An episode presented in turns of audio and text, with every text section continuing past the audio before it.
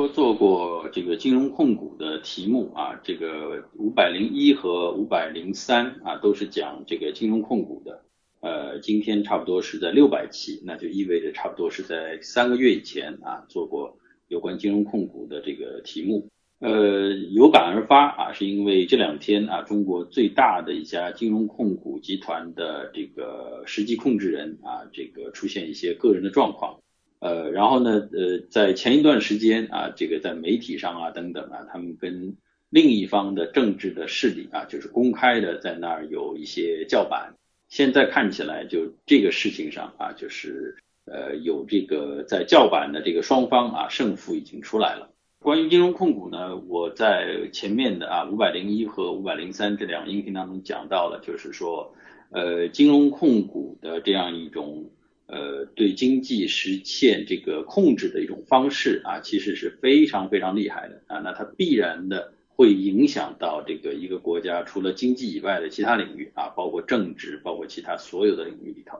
呃，也挺挺有意思的啊，就是说现在出问题的这家企业，它到叫安邦。呃，另外一家现在比较活跃的在海外发声音的啊，曾经这个成立的一家公司叫政权安邦也好，政权也好。说是这个这个金融类的啊，或者是企业类的啊，但那个名字都充满了政治的意味，也挺有意思的啊。现在他们出的问题其实都不是经济问题啊，都是政治方面的问题。想来讲一讲啊，就是说我总体来说对于金融控股这样一种模式啊，我认为是不可持续的啊。为什么这个不可持续呢？最根本的一点就是金融控股在一个。呃，权钱高度勾结的一个社会形态下啊，它必然的会以一个极快的速度来膨胀，膨胀到它成为这个整个的国家和社会的实际控制人，呃，几家或者十几家，最多几十家这样的金控就完全控制中国。这个呢，呃，是一种必然啊，是由于中国的现在的经济发展阶段和政治发展阶段的。特性啊，必然会导致这样一种情况的发生，而这样一种情况的发生呢，它必然不能被这个中国的政治啊、军事啊、这个等等这些方面的最高统治者所所容忍，这个是一个显而易见的啊。你看明白是怎么回事以后，其实对于他们会有什么样的一个结果啊，其实是一点都不应该觉得奇怪啊，这是必然会这样子的，要么就是。这个金控啊，取代所谓名义上的这个国家的实际控制者啊，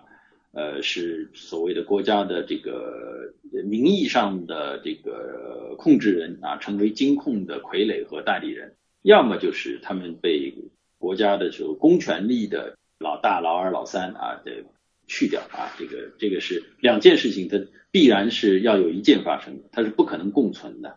那么我来讲一讲，其实，在今天的中国，其实另外有一个现象啊，其实或者说再往前面讲的话，其实还有一个现象啊，就是现在在中国发生的叫互联网控股。互联网控股大家已经能看出来啊，比如说中国的呃阿里在美国上市的公司啊，已经值到超过三百亿美元。这三百亿美元当中还没有包括啊，它这个分割出去的这个蚂蚁金融。啊，它还有一堆的这个这个其他的这个这个资产呢，是不在这家上市公司里头的。那么腾讯啊，也是已经有这个三千亿美元的市值，这个都是全世界啊十家最大的，按照资本市场价值来说最大的公司，中国已经有两家了。然后呢，这些公司下面有很多很多的子公司啊，涉入到很多很多的领域。呃，比如说这个他们分别都进入到了，比如说滴滴啊，都是股东。然后呢，这两家都进入到金融的领域啊，比如支付啊，一个是有微信的一个支付，一个是有这个支付宝。然后呢，在旅游啊这个方面，呃，在在这个这个呃自行车啊，这个像共享专车啊等等等等啊，然后呢，这个视频分享啊等等等，就是说可以这么讲，就是呃，在中国的生活啊这个各个领域里头，经济的各个领域里头，你看到的。中国的互联网企业都高度高度的渗透，呃，甚至是我以前也做过音频啊，他们对于医疗，呃，医院内部的管理啊，现在阿里都有摄入啊，等等。然后呢，我们在呃这这个城市里头，比如说我现在交通罚款呐，然后我要去办一个护照啊，然后什么交个水电费啦啊，所有所有所有的一切，这样的一种叫互联网控股，我总体上来说我是比较赞成的啊。为什么呢？因为其实它是用一种啊，在某一个时代里头所出现的最新的技术，对于整个社会啊、经济的、社会的、文化的，乃至于政治的，都是在发生巨大巨大的影响。那么其实是提升各个行业的效率啊，然后把各个行业。呃，社会各个角落当中原来的一些痛点啊，一些这个不合理的那些部分去除掉，是代表了整个时代的进步。今天我们所看到的所谓互联网控股，其实在美国，比如说一百年前啊所发生的，其实是呃一百多年前啊，其实像电气化控股，比如说通用电气，对吧？通用电气它就是一个呃大型的跨跨呃跨国公司，而且是有很多的这个这个关联的。今天看到的这个通用电气，它最早的时候发家啊，是由于爱迪生发明电灯，对吧？然后呢，他就到这个这个的这个这个电灯的制造，然后呢是这个发电机啊，这个等等等等啊，就是说由于电的产生啊，使得各行各业啊都有巨大巨大的改变。那么对于整个经济啊，可以说是全面的进行改造。然后呢，它又摄入到这个，比如通用电气，它又摄入到很多的行业，比如说。通用电气原来有一家金融服务公司啊，这家金融服务公司如果单独把它拿出来啊，它是美国第七大公司，非常非常厉害的。呃，美国很多很多的信用卡后面的这个清算系统啊等等啊，都是由通用电气财务公司来来来做的，非常非常活跃的一家公司。然后呢，我们看到美国有一个非常著名的一个媒体啊，叫这个 NBC 啊，它原来也是通用电气的公司。所以，通用电气曾经在某一个时间点，在某一个时代啊，它利用它的掌握的这个这个当时来说的一个先进的技术啊，就是所谓电气化的这个技术，然后全面的向美国社会啊各个环节来渗透。那么今天在美国社会，我们也很明显的看到啊，比如说呃谷歌啊这样公司啊，它不仅仅是一个搜索引擎啊，它同时也进入到这个这个无人驾驶汽车啊电动车这个领域里头。然后到人工智能这个领域里头啊，到机器人这个领域里头，然后亚马逊啊，不仅仅是在购物这个环节，它还到出版啊、书籍啊等等这个领域。看其他国家的一些现象，比如说在德国啊，有西门子啊这样的一个非常非常啊有上百年传统的一个大型的一个工业的一个一个集团公司，对吧？摄入到。就是跟这个工业有关的啊，甚至是有些呃，比如说医疗的设备啊，等等等等，呃，小到就是说我们家庭用的一些这个这个民用产品啊，大的就是比如说是这个整个企业的一个电气化、一个一个自动化生产设备啊，等等等等，所有所有的东西。呃，德国还有一就一堆的啊这样的一个大型的专业化的一个工业集团，然后呢又跨领域发展，然后带动整个国家的一个一个。呃，这个技术水平以及全面的这个这个国家进步，中国现在在发生的互联网的这个这个控股的这个现象，其实是中国应该说第一次啊，民营经济有这么大的影响力。这领域里头呢，其实这个影响啊，都不仅仅是在中国国内啊，已经到影响到全世界去了。本来呢，我对“一带一路”其实有很多的担心，有很多的不满意的地方。那么现在呢，就是在互这个呃“一带一路”当中出现了新的一些内容啊，比如说讲叫数字化“一带一路”，就是把中国的微信啊、呃这个这个这个支付啊等等啊，这个包括这个可能是共享自行车啊等等这样的各种各样的事情，向全世界相应啊有潜力的市场来进行普及，我觉得这个是大好事。我就拿我自己的经历来说，我因为在美国报税嘛，我那那个那个会计师也是一个华人。结果的话呢，我要给他在美国的银行转账啊，什么就就操作的时候可能有点问题，这个那个的，那支票后来就就有点问题。后来我就说微信行不行啊？他说行啊，啊微信，那一秒钟就搞定了。所以我是特别希望，就是说中国自己做的好的东西啊，已经其实在全世界是领先的啊。比如说移动支付这些方面啊，五毛钱买个地瓜干啊，或者什么红薯啊，什么都是扫一下码，这个现在在中国是如此啊。那么阿里啊投资到了。这个印度的支付宝公司啊，占了比较大大的股份，然后派出了工程师，把中国的支付宝的这个扫这个二维码这套弄到印度去了，这也是非常好的事情。如果以后呃，这个我们走到全世界任何地方啊，中国人也好，或者不是中国人也好，你都不用带钱包，就可以在全世界这个到处来支付，那是非常非常了不起的啊。可以说，在这个之前啊，曾经有一家公司叫美国运通啊，那最早比如说发明信用卡等等，解决了美国人到全世界去支付啊、购物啊等等这个问题啊。我希望中国的这个移动支付能够变成像当年的这个美国运通卡那样的一个一个全球标准。国家的进步，我一一向的看法啊，金融也好或者其他也好，都是都是一个皮毛啊，它都是这个就是要有一个实体经济的一个一个根本，然后才衍生出金融啊为这个服务啊，不能说倒过来。一个国家如果它都是被金融啊去控制啊，尤其是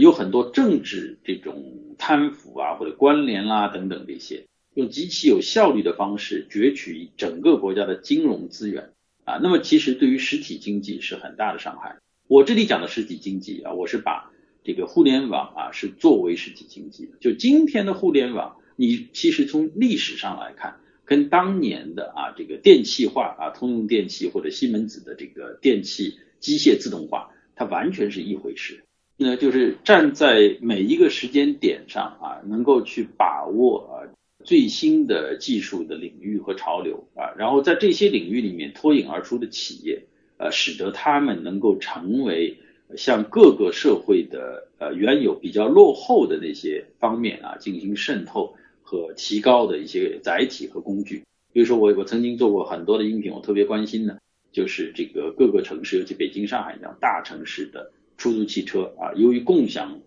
呃，专车像滴滴啊等等这些，在一段时间里面，对于这个原有的特别特别腐败、特别特别黑暗的行业有很大的冲击。但是很不幸的啊，就是呃，这个交通部的文件啊是很支持这样的一个一个进步和变革啊。但是到了北京和上海地面上来说，又是这个所谓的既得利益集团又开始阻挠。以现在北京和上海啊，在高峰时段打车又变得非常非常的困难。那么这样的一种可以说进步了啊，用最新的技术等等方方面面来看都进步的，但是由于利益集团的阻挠又退回去了，这是一个非常非常可惜的事情。当然呢，我认为就是中国很多事情的走向都是进三退二啊，就是进往前进了三步，又往回退了两步，这个就是这么一个情况。那么最近可能又比较火的是一个共享自行车，这也是一个继这个互联网啊渗透到这个我们生活当中的这个最后三公里这个交通一个痛点问题，对吧？我以前做过音频讲，我们中国的医院跟国外的医院比，很讨厌的一点，就每一次干什么事儿你就付款，挂号呃验个血要要去先去付款，CT 你要付款等等等等，老百姓就无数无数次的排队，因为我们没有一个诚信的体系，怕人不交钱。那么阿里，我我做过一个专门的音频来表扬这个 这个马云，我就是说他现在用支付宝的这个方式，就是说你用支付宝我给你担保，你信用比较好的话，你最后出医院的时候直接再结账，这样的话到哪儿你扫一下就直接就可以去去去验血了，可以做一个检查，可以去配药，你最后一次买单就可以了。就是支付宝根据你的信用记录来给你做一个担保啊，在一定金额以下你就不用一次一次去医院的这个收费窗口排队付钱。等等等等，就是说，互联网去改造整个世界啊，就像当年的通用电气啊这个一样的。那么，其实，在很多很多领域里头，我我期望啊，就是互联网啊，在中国也好，或者在其他国家，能够在很多很多领域里面，能够以后再发展出更加新的这个这个用途来啊，来帮助中国进步啊，甚至实现有有些程度上的一个叫弯道超车。在在台湾啊，前几年柯文哲竞选。呃，台湾市长的时候，他提出一个理念，他说：“我是长，我是市长啊，可是我不要有什么政纲啊。”他说：“我干嘛要决定干什么呢？对吧？我打工的，你们是老板吗？你们老百姓自己愿意谈论的，你们自己去组织，分成很多很多小组议题，然后你们自己拿出一个议案来。呃，比如说要怎么样改革小学的教育，怎么改革中学的教育啊，怎么样改革医疗的体系等等等等，你们可以在不同的。”领域里头形成不同的小组，然后形成不同的提案。有些提案呢，可能是相互矛盾的、否认的啊、否定的等等。他说：“你们拿过来，反正对我来说，就我的总体的执政理念比较接近的啊，我觉得也就是说政府的资源呐等等有能力可以做得到的，我就是说，哎，OK，那部分就成为这个台北市市长的以后这个这个几年执政的一个工作的一个一个政纲。柯文哲在台湾的那次竞选当中脱颖而出啊，打败了连战的儿子啊，有很多很多钱，有很多很多这个政治背景的这个连胜文，他用的这个方式其实是一种互联网的思想。但是呢，我就在想，其实也许下一次啊，台湾的这个选举可能又不一样了，有更多更高效率的方式啊，用互联网啊等等去集合民意啊，就是说民众当中更加充分的啊来思考和表达老百姓要什么。然后呢，政府的民意代表也好，或者行政官员也好，在这里头汲汲取所谓老百姓的营养和老板们的 这个指示啊，因为市长就是打工的，对吧？台北有几百万的市民，他们要干什么啊？就是去高效率的去集成这个这个这些千千万万个台北市的老板的这个意见啊，然后让公务员去办这些事。是扯得更加远一点啊，我觉得就是一个先进的技术，呃，会带来一个很多很多的变化。最早它是由于经济和技术所带来的这些因素，但是呢，它必然的啊，会影响到人的这个生活的形态啊，包括我们的这个日常生活，也包括我们的精神生活，在很多很多的国家里头，也可能会包括这个政治生活，甚至是。呃，很多很多人的一个一个感情啊，等等这些啊，都是跟互联网都都扯到了一起的，非常非常有趣。这个呢是代表了一个时代的进步的，所以总体上来说，我对于所谓的两种的控股，一个是金融控股，我总体上来说我比较警惕啊，我比较担心。那么对于互联网控股啊，我总体来说是比较欢迎啊，认为他们是可以解决很多中国社会现存的问题。当然就是说。呃，互联网啊，这个控这个控股的情况下，会不会造成各种各样的问题啊？比如说一个垄断的问题，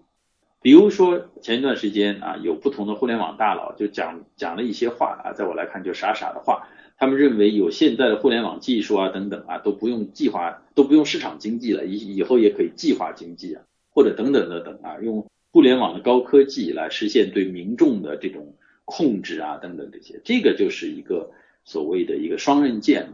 那么我觉得就是呃，本身互联网这种技术啊，或者其他的啊，通讯啊等等这些方面的技术，是代表了人类进步的一个生产力的。但是呢，去怎么样把它用好啊，而不要用这个王八蛋的方法去去用它，呃，这个是也是值得讨论的。